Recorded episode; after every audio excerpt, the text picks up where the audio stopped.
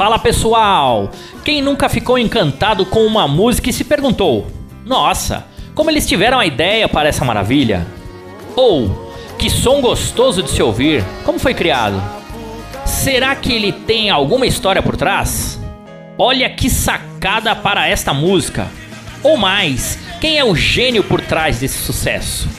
Bem, eu sou Paulo Cadete Júnior, do Papo de Compositor.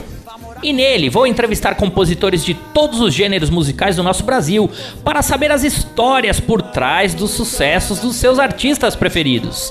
Então, fica ligadinho na nossa programação nas redes. Um abraço!